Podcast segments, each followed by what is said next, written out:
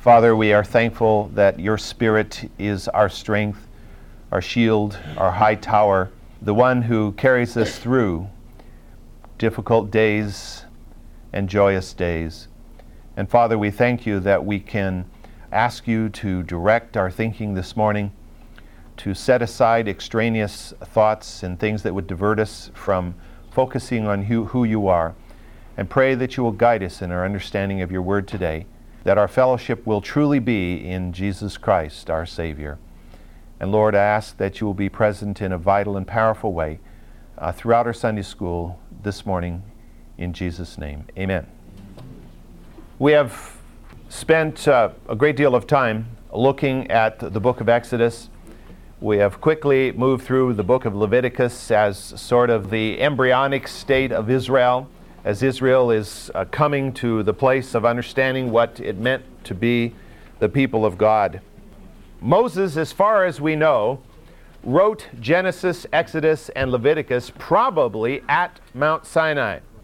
Numbers and Deuteronomy, which we'll be looking at now, were probably written at or near the end of Moses' life. That doesn't mean that he didn't write some things down as time passed and the journey was being made in the wilderness. But certainly by the end of his life, these last two books were penned. In fact, if you go to the, well, let me just read the very last verse of Numbers. It says in Numbers 36 13, These are the commandments and the ordinances which the Lord commanded to the sons of Israel through Moses in the plains of Moab by the Jordan, opposite Jericho.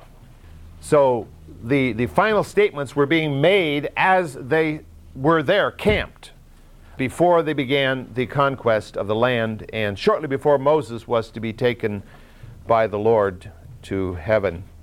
The book of Numbers spans a, a, period of about 38 years. What is important about it is that it does not do so in the sense of a running chronology. In other words, it doesn't start out with year one, you know, or, or year two actually, and go to year three, year four, year five, and, and re- relate all the events. Instead, what you have is a, is a selective history, a selective narrative. Certain things are described uh, in the course of those 38 years, which God wanted Israel to consider in years and centuries down the line because they related directly to the covenant. How did Israel deal and work, survive, live under the covenant? In Exodus and Leviticus, Israel received instructions concerning the covenant. They received the covenant, they were instructed under the covenant, they were given the Decalogue and all the corollary laws to enable them to understand the covenant and to live in accordance with the covenant relationship. In Numbers, we discover how Israel began to actually function under the covenant. How did they really live under the covenant that God had given to them uh, beginning, of course, clear back in the days of Abraham and Isaac and Jacob, and then renewed on the top of Mount Sinai with much more enfleshment. We further discover as we study through the book of Numbers that the proclamation of faith is not necessarily equal to faith being lived out. And uh, this is something which uh, Israel, of course, is often lambasted for. But as I've emphasized before, and as I'm certain you really you realize, what happened to Israel is sort of the story of our own lives in many ways. Kind of a macrocosm of our own personal microcosm as we study through these people's lives. Numbers serves as a warning, and that warning is that human nature tends towards selfishness. You may have noticed. It, it tends towards arrogance. The things, I mean, why does Scripture keep saying, humble yourself under the mighty hand of God? because our nature is to exalt ourselves, even as Satan exalted himself and would be like the Almighty, he would say. And so that's what keeps showing up. You know, as, as we study through Numbers, we discover it's through arrogance and greed and, and, and the natural tendencies of human nature towards things of the flesh that there is rebellion in the camp. It's important for us to translate that into our own lives and to realize that uh, we have to work hard to make the profession of our faith a reality. It doesn't come naturally. You remember the old song, don't you? Folks are dumb where I come from. They ain't had any learning. but they're having a great deal, I forget the exact words there, but uh, doing what, they're having fun doing what comes naturally. Yeah, right, doing what comes naturally. Doing what comes naturally is to walk in violation of the Word of God because what comes naturally to us is of the world, the flesh, and the devil, and is not of God. And therefore, living a life of faith is not an easy thing. It's, it's actually a very, very difficult task. Let me read again a passage we've read before, but I don't know, it, it just keeps cropping up because it seems to focus the Christian life in a nutshell back in 1 Peter chapter 5. In 1 Peter chapter 5, reading uh, beginning at verse 6, starts out with two very, very difficult words and a very difficult concept for us to really apply. Humble yourselves. Mean, if there is anything in life that's directly opposite to human nature, it is to humble ourselves. That is not our nature. Humble yourselves, therefore, under the mighty hand of God, that he may exalt you at the proper time casting your anxiety upon him because he cares for you. Be of sober spirit, be on the alert.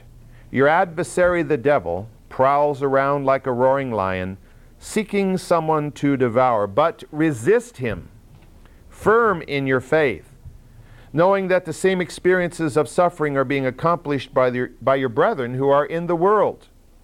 And after you have suffered for a little while, in other words, suffering is a part of our lives, the God of all grace, who called you to his eternal glory in Christ, will himself perfect, confirm, strengthen, and establish you.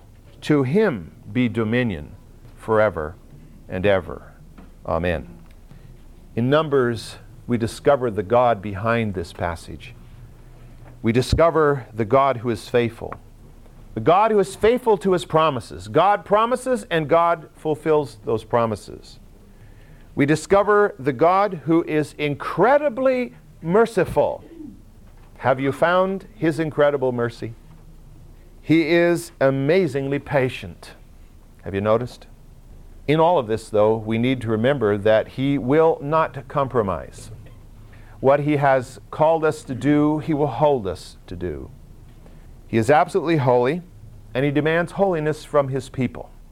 That is not holiness, you know. The pious, passive saint with his hands. You've seen these paintings, right? Saint, he's got his halo around his head there, looking very angelic. That's not what this is talking about at all. The kind of holiness God is talking about is what we read about in 1 Peter. What kind of holiness does God demand? Humbling ourselves that's an act of holiness. That's an act of separation. I mean, that's what holiness means. It means to be separated, separated from the world, the flesh, and the devil. And if we humble ourselves, we're doing an act of separation because that's not what the world does. And, and then it says in the, in the next verse, cast your anxieties upon him. That's a difficult thing to do. Just to take our worries and our fears and give them to God. We're always taking them back to, to worry. That's a natural human tendency. And yet, to be holy is, is to give them to Him and to trust Him with them, to know that He cares for us more than we care for ourselves. And, and that's true even though it seems like things fall in on us all the time. The next verse it says, Be of sober spirit, be on the alert. Well, that's not a natural human tendency either. The natural human tendency is to go out and get drunk and forget it all. The natural human tendency is, is to laugh it all off as if it's not there. But we're to be sober. It's there, it's real. But in our sobriety, this isn't talking about, you know, alcohol or non alcohol. It's talking about looking at life seriously. It doesn't mean dragging your chin on the ground like the old Dutch uh, uh, did back in, in the days of Calvin. You know, walk around with chin on the ground, and everything is terrible, you know, and it's, it's all falling apart. No, not that kind of an attitude at all. It says, be on the alert, knowing that we're in a spiritual warfare that the enemy is about. And the enemy is about to destroy us. He's about to destroy the church. He's about to destroy the effect of the word. He doesn't want us to live our faith because that gives foundation, it gives platform for proclamation of the word. And he doesn't want that. That's why he delights in tearing down high profile Christians. because in so doing, he destroys the effectiveness of the word, he thinks. That's his goal, anyway. And in verse 9, we're told to resist him. That's an act of holiness, too. And that's a decision of our own will. We have to decide that we are going to resist the evil one. We're not going to yield to him. Now, that, of course, requires the strength of God to actually effectively happen. But it needs to be of our mindset to do that. But even when we humble ourselves, we cast our cares upon Him, we're sober in spirit, we alert against the evil one, we resist Him, it still says in verse 10 after you have suffered for a little while. So to do all those things doesn't mean that you're going to sail through smooth seas with flower petals floating on the surface, you know, and, and witnessing all the glorious sunrises and sunsets. No, it means you're going to sail through stormy waters. And that seems to be the, the life in which we live today. Not just in America, but particularly in America. I mean, we, we don't have, most of us don't have the difficulties to deal with that many people do overseas, where they're starving to death. Or tribal warfare, you don't know what you will go out and somebody will cut your head off with a machete, you know? We don't necessarily have all of that constantly threatening us, but instead the enemy works at us in a different way. He tears our homes apart. He tears our families apart. He tears our churches apart. Uh, he attacks us physically. All these kinds of things will happen. And his, and his goal, of course, is to destroy the church. Uh, God has promised that the church will survive, uh, that the church will be ultimately triumphant, but along the way there are going to be a lot of wounded. It says right there, and after you have suffered for a little while, the God of all grace, who called you to his eternal glory in Christ, will himself perfect confirm, strengthen, and establish you, me, his people. And that's what he's trying to do to Israel. That, that's his work here.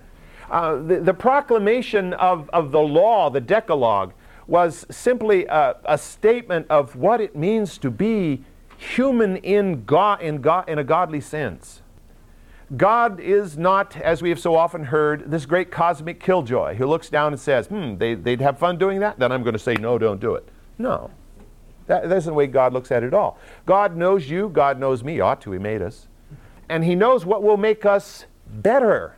Not just better in, in, in, a, in the sense of more holy, but better in the sense that we will have greater joy in life. God is more interested in deep contentment and long term joy than he is for a little shivery thrill at the moment, you know? Because that shivery thrill is gone, and often in its place is emptiness and despair and pain. God wants us to have joy, and that's why he gave us the Decalogue. He wants us to have peace.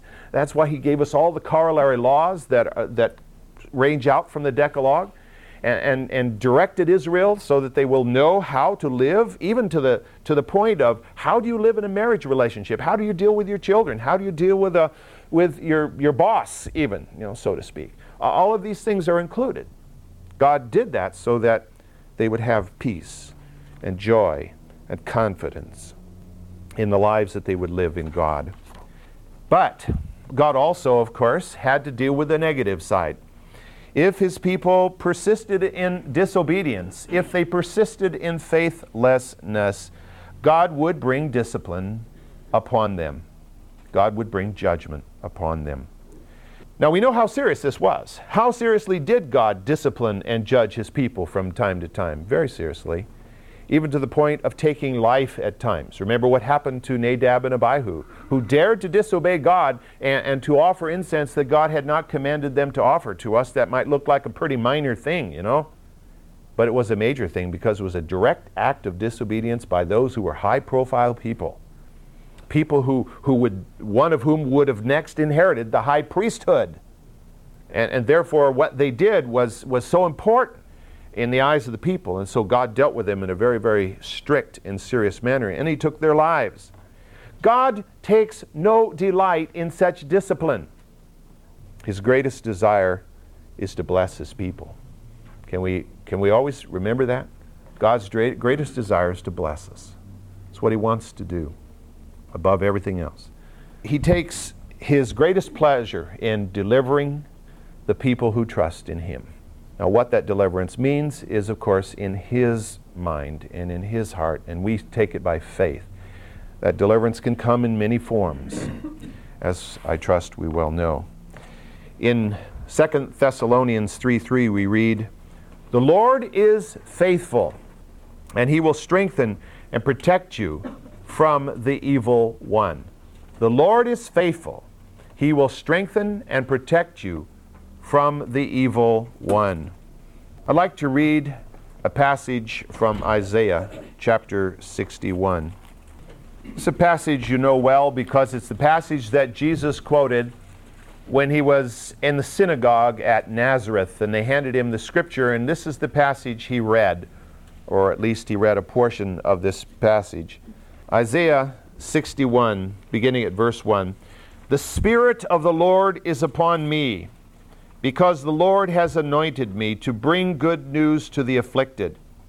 He has sent me to bind up the brokenhearted, to proclaim liberty to captives, freedom to prisoners, to proclaim the favorable year of the Lord, and the day of vengeance of our God, to comfort all who mourn, to grant to those who mourn in Zion, giving them a garland instead of ashes, the oil of gladness instead of mourning, the mantle of praise instead of a spirit of fainting. So they will be called oaks of righteousness, the planting of the Lord that he may be glorified. Now that, that, that was the word Jesus proclaimed to the, to the people in the, in the uh, synagogue there at Nazareth. And of course, they rose up and took him outside and would have stoned him because they understood that this was what Messiah was to do. And he was therefore proclaiming himself to be Messiah. But that's what Jesus came to do. And not just as he walked for 30 some odd years here on this earth, but eternally. That's what he came to do. That's what he is here to do now. That's what he's in our midst to do. He, he's here to bring good news to the afflicted. He's here to bind up the brokenhearted, to proclaim liberty to captives. He's here to comfort all who mourn, giving the garland instead of ashes. Now, we may not always see this in the sense of oh, you know, some great, wonderful thing falls in upon someone who was having a real difficult time. That may happen, but it isn't necessarily what happens. But in the long run, it's always what happens. Because one day we will all stand before the Lord, and He will give to us gifts beyond our comprehension as we stand and face eternity. Now, our lives in this earth may have been one year, five years, ten years, a hundred years. But it's like that as we view eternity. We always have to view everything from the standpoint of eternity. Otherwise, we get very discouraged. Is this all life's about, you know, aches and pains and sorrows and tragedies? Well, no. It's about making for God a people who will reflect the image of Christ in a world of pain and sorrow. And that's what Israel was to do. Israel was God's chosen people. He called them out of darkness into his marvelous light, that they might be a kingdom of priests unto the whole world. They were not real good at it, and they weren't always obedient, and neither are we. The church is not perfect, Israel was not perfect. But the God of Israel was perfect, and the God of the church is perfect. And He is the one we have to turn our eyes to.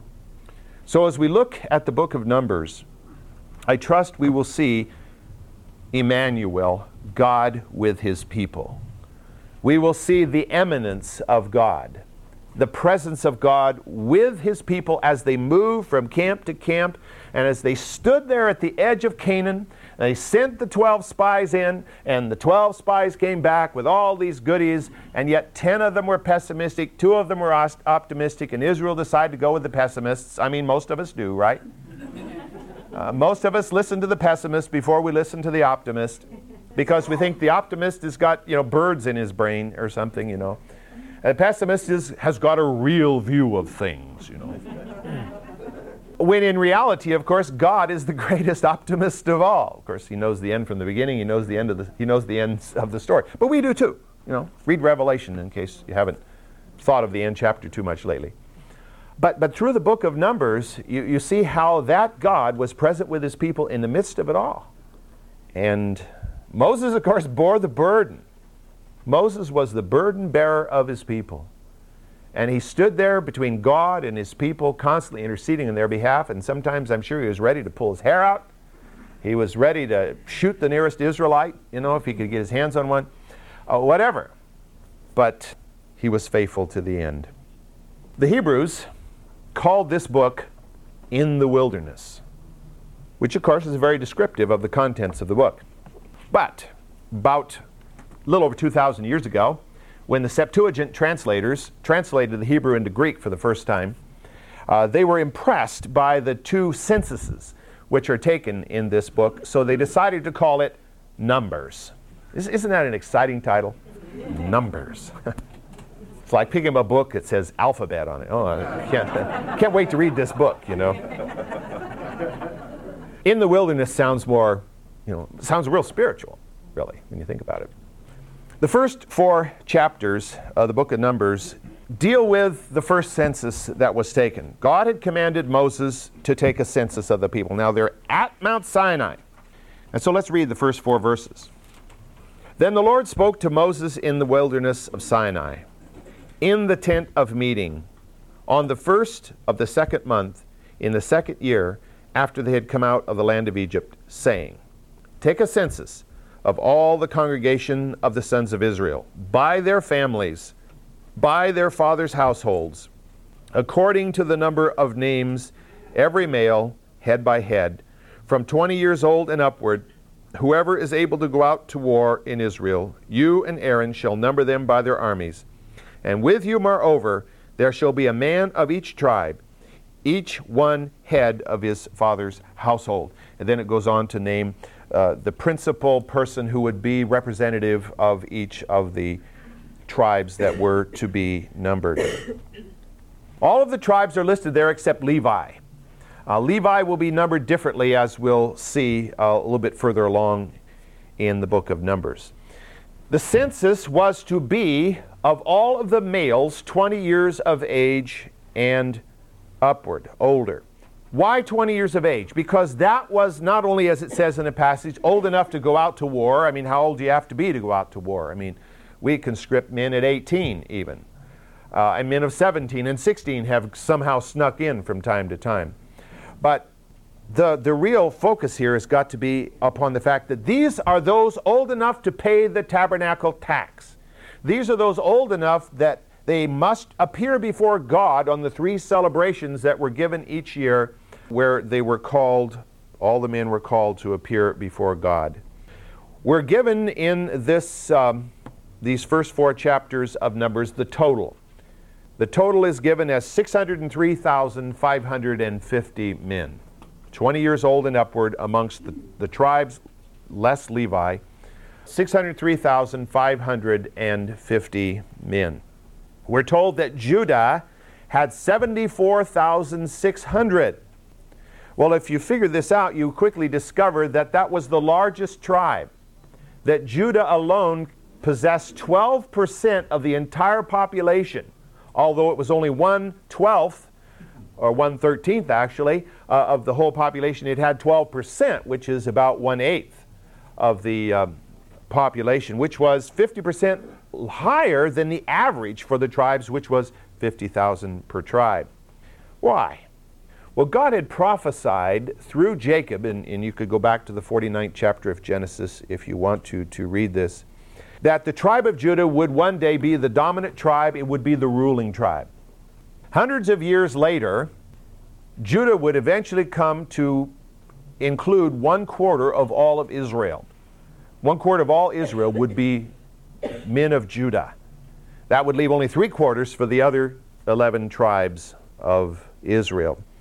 We know that David came from Judah. We know that Messiah came from the tribe of Judah. What is also interesting is that today the vast majority of the descendants of Abraham are called Jews. In fact, they're all called Jews. Where's the word Jew come from? It's an old English word that comes from the Old French, which comes from the Latin, which comes from the Greek, which comes from the Aramaic, and it means Yehuda, Judah. So the word Jew means one from Judah.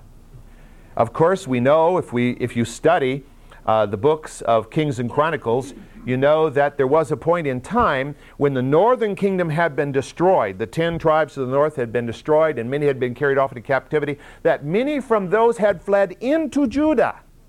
So that there were living in Judah representatives from all the tribes.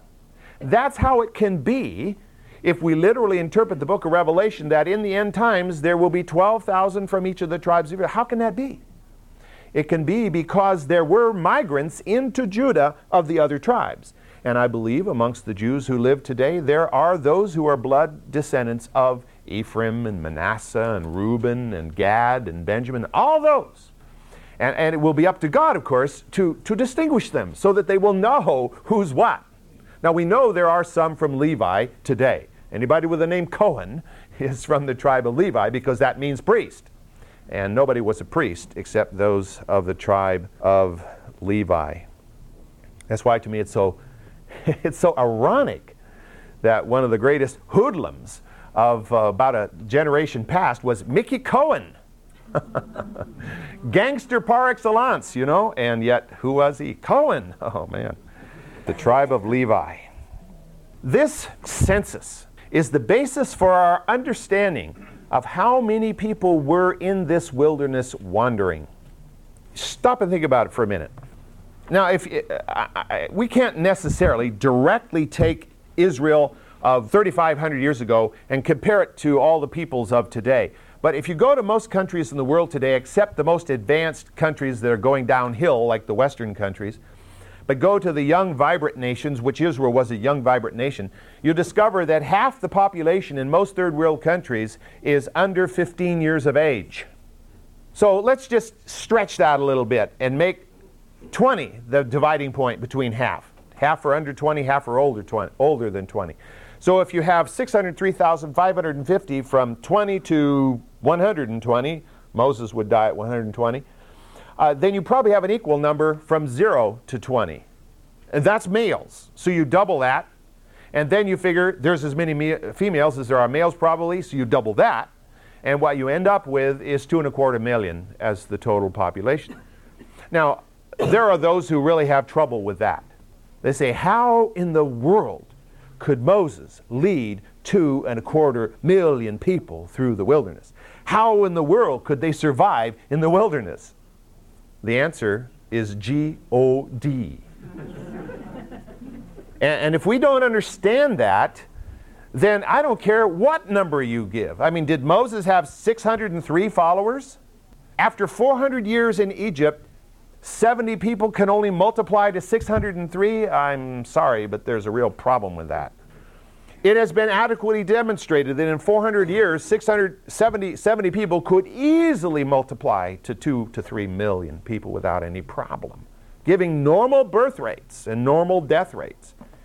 And you'll be surprised how, even under oppression, people survive and multiply. And God's blessing was on Israel. So I don't think there was any problem with having that number. And getting it through the wilderness was God's problem, not Moses' problem. And how did he feed them anyway? With manna out of heaven.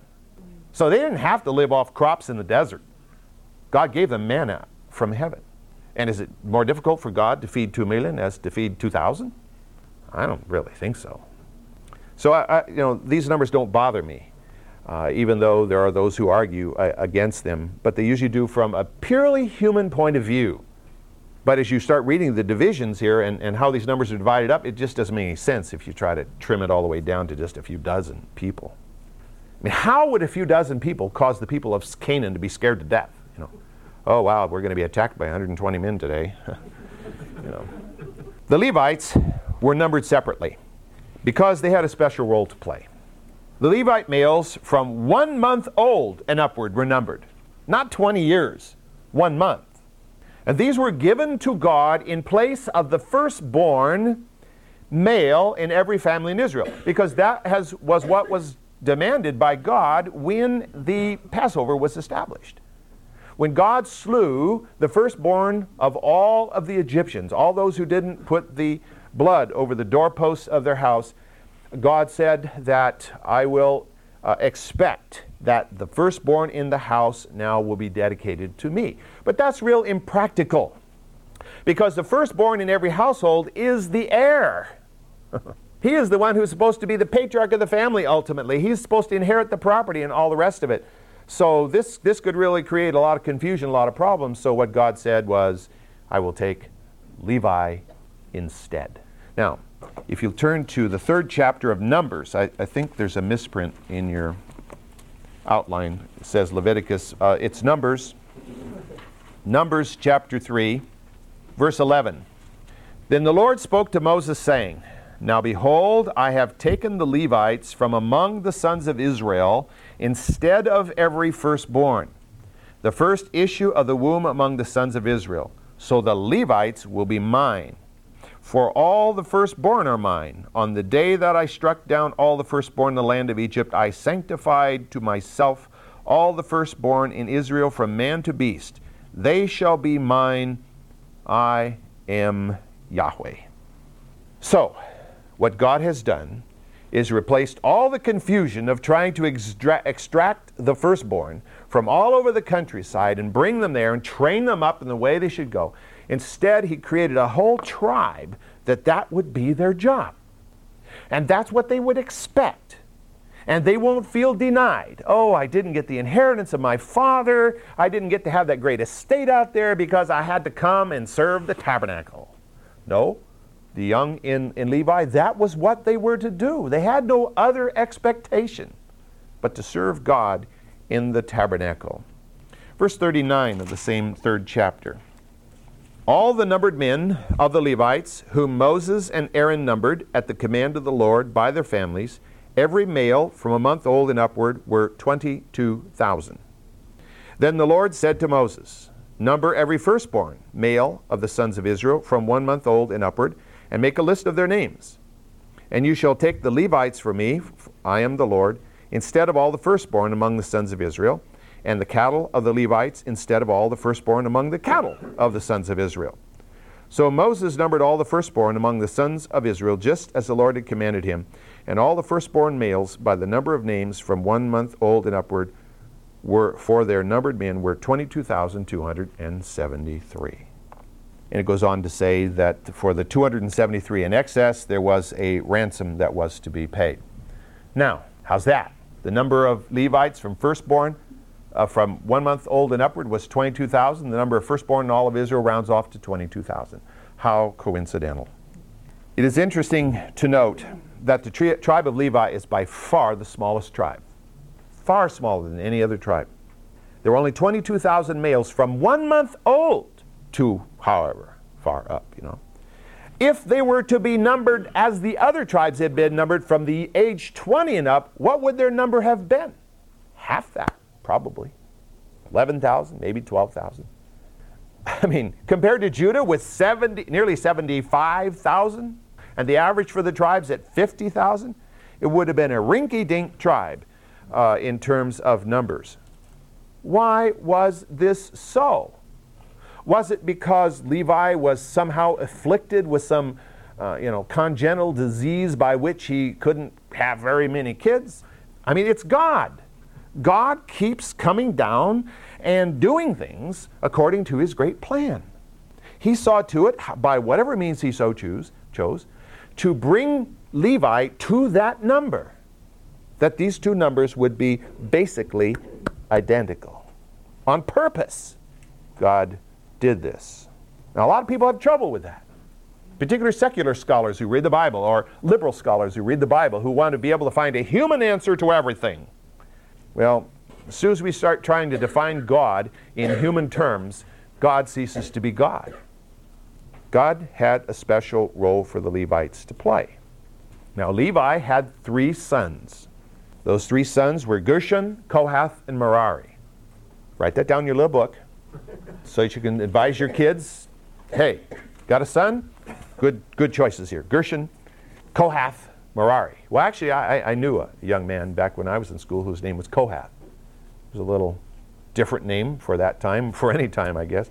But he had that name. These three clans became the groups by which God would divide up the service of the tabernacle. He divided up the service clan wise. And you know what? Even, even though we're not given all these details, I, I believe probably each clan had about the right number of people to do the job. They didn't have to filch from each other to, to fill in the manpower to do the job they were given to do. We're told in the scripture that every physically able Levite from the age of 30 to the age of 50 was to participate in certain specific duties. Number one, if they were the clan of Gershon, they were responsible for all of the cloth hangings and all of the cloth coverings. They were responsible for the three great layer, four great layers that were thrown over the tabernacle. They were responsible for all the cloth wall uh, surrounded the tabernacle precinct. They were responsible for folding it and transporting it and resetting it back up on the posts and, and on the tabernacle frame. Secondly, the clan of Kohath was to carry and set up all the furnishings and implements of the tabernacle and the courtyard. They would carry the ark. They would carry the menorah. They would carry the bronze altar and the golden altar of incense. They would carry all those kinds of implement, implements and furnishings. It was a very, very responsible job. And then last, the clan of Merari had the duty of carrying and setting up all the foundations, the frameworks, and the posts of the tabernacle and the tent wall. I mean, I mean the courtyard wall. So, obviously, their task of taking things down came last, and their task of setting things up came first. You have to put foundation down, put the posts up, put the framework up before you can hang the cloths and, and put the coverings on, and then before you can put all the implements in. And so, basically, that was the order in which it was done. Now, there were more than enough men to carry out these duties. I mean, how many people does it really take to take down the tabernacle? Remembering that it wasn't really a very large building. So, the scripture says they were not allowed to begin their duties until they were 30 years of age. Why? Well, partly, I suppose, to, to pick a person who had achieved maturity a, piece, a person who was more likely to be serious and conscientious about his task. And then they were only to do this until they were 50. Why? Well, again, to keep the number directly involved to the core, to the, the age of the prime of life, I guess you could say. And after 50, certainly minimum would be plenty strong to do the whole thing, but hey, there would be those who might not be physically able, and so they retired from that particular for, uh, portion of the duty at age 50, but they didn't just retire. Now it's um, interesting. Let, let's look at chapter 4 of Numbers. Verse 46. Numbers 4:46. All the numbered men of the Levites, whom Moses and Aaron and the leaders of Israel numbered, by their families and by their fathers' households, from 30 years old and upwards, even to 50 years old, everyone who could enter to do the work of service and the work of carrying in the tent of meeting. Their numbered men were 8,580. According to the commandment of the Lord through Moses, these were numbered, every one by his serving or carrying, and thus these were his numbered men, just as the Lord had commanded Moses. Now, understanding the mind of God and understanding the, the direction of Moses in this, you can believe this was not a haphazard thing. God did not, I mean, Moses didn't just turn loose 8,580 men and say, Go out there now and tear this thing down. We're going to move and now set it back up. Every man was assigned to a specific duty. This is your post. you undo the curtain on no, post number 73 and this is your post. You're responsible for this post. You're responsible for this curtain. Every man had a specific thing to do. And with it happening that way, you could understand how this thing could go down like that and up like that and would be transported, you know, well uh, wherever it was to go. No chaos, no confusion, absolute precision in how this was to be done. But that wasn't all they were to do tearing down the tabernacle, transporting it, and setting it up again with the precinct around it was not all they were to do. They were also responsible for maintenance of the tabernacle and the precinct.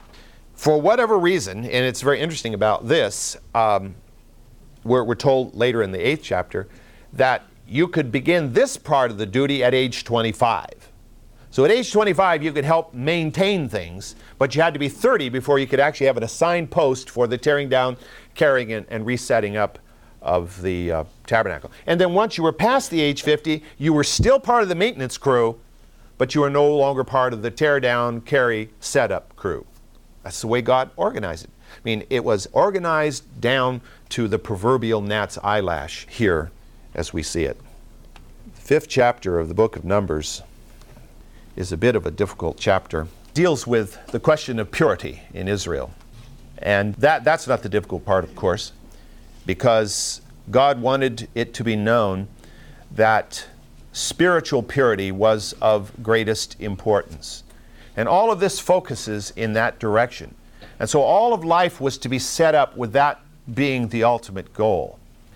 So the heart of the fifth chapter deals with something that, that many commentators have had a lot of trouble with, particularly those who don't really understand the immanence of God in all of this. Because in that heart of that fifth chapter is, is a passage which talks about women, a woman who becomes involved in adultery, and it's all done in secret and her husband doesn't know about it but begins to have suspicions that his wife is not faithful to him. And then how he deals with that. Because as God viewed marriage, unfaithfulness in marriage is unfaithfulness to God. And there was a direct equation there. There is a direct equation in Scripture in God's mind. Not only because marriage is used as an image, as a portrait of Christ and the church, but because it deals with the depth of human fidelity. And, and if we can't be faithful within a, a, a physical relationship like this, then our faithfulness to God is extremely questionable. And in God's, uh, uh, in God's view, uh, it doesn't exist. And so God deals with this in a very, very serious way. And many, as they read this, because it says that with, if a husband suspects his wife, uh, he is supposed to go to the priest and take her to the priest and uh, there in the tabernacle courtyard, she is to be kind of tried. Only it's, it, it almost sounds like a trial by ordeal. Whereas a glass of water is given to her, it's called holy water, and, and some holy dirt's mixed into it, and she's supposed to drink it. And if she's guilty, uh, it, well, the scripture says her thigh will rot away and her, her stomach will swell. And, and, it really sounds like hocus pocus, you know, as, as you read it that way. But what we have to understand is this is not hocus pocus. There is absolutely no magic here at all. This is the immanence of God. If a man suspects his wife, he's going to be pretty sure that he is not just expressing his own his own capriciousness or his own jealous nature by accusing her because if all this works out and she's proven to be clean and not unfaithful, he's going to look like a, a fool, is what he's going to look like. And, and so it's, it's a very serious matter. And, and for the woman, she is absolutely secure if she has been faithful. There, there's no trial by ordeal. You know, remember the old trial by ordeal that used to happen in the medieval world? Throw you into the water, and if you drowned, you were innocent. You floated, you were guilty, so they killed you. Great. You know, great way of dealing with dealing with it. You know. Now, because if, if you drowned, it's because the water accepted you because you were truthful. You know, but the water rejected you, so you floated. You know, if you were a liar. Well, ordeal is not a good thing, and God didn't use that. We have to understand God is in this. And, and, when the priest gives the water, I mean, the water was water, and the dirt from the floor was dirt from the floor. It was holy in the sense that it was God's precinct. And, and the priest gave it to her, and she drank this water. And it was the curse of the priest, the oath that she took, because she says, Amen, Amen, so be it, according to his words there. And, you know, it was God. And, and really, when it talks about the leg, the, the, the, thigh, the thigh uh, withering and the abdomen swelling, those are terms meaning barrenness or referring to the concept of barrenness. If she were guilty, she would thereby be barren from that moment on. If she were not guilty, she would bear children yet again. If the child if she was bearing a child from infidelity, it would miscarry. This is the, the latent meaning in all of this. And it's God's way of purifying people. Because how do, if, if someone's, it's like the O.J. Simpson trial. O.J. absolutely denies guilt. There is all this evidence. who knows the truth? God knows the truth. And so if someone stands before God, God will judge. And God will bring out the truth so that Israel will have purity in its midst and be able to live in accordance with His will. There's no hocus pocus here. It's the, it's the work of the sovereign God to bring truth to the forefront where it cannot necessarily be known if people stand adamant in their rejection of admitting truth if they're lying. So, anyway, that's my understanding of the fifth chapter, and to me, it makes a great deal of sense within the context of all that took place in Israel. Well, I think we'll stop at that point and we'll pick up with the sixth chapter next week because it deals with a very, very interesting oath called the Vow of the Nazarite. And if you remember, Samson is probably one of the most outstanding persons later on to take this or to have this vow imposed upon him. And it seems also to have been the vow of John the Baptist. So we'll look at that next week.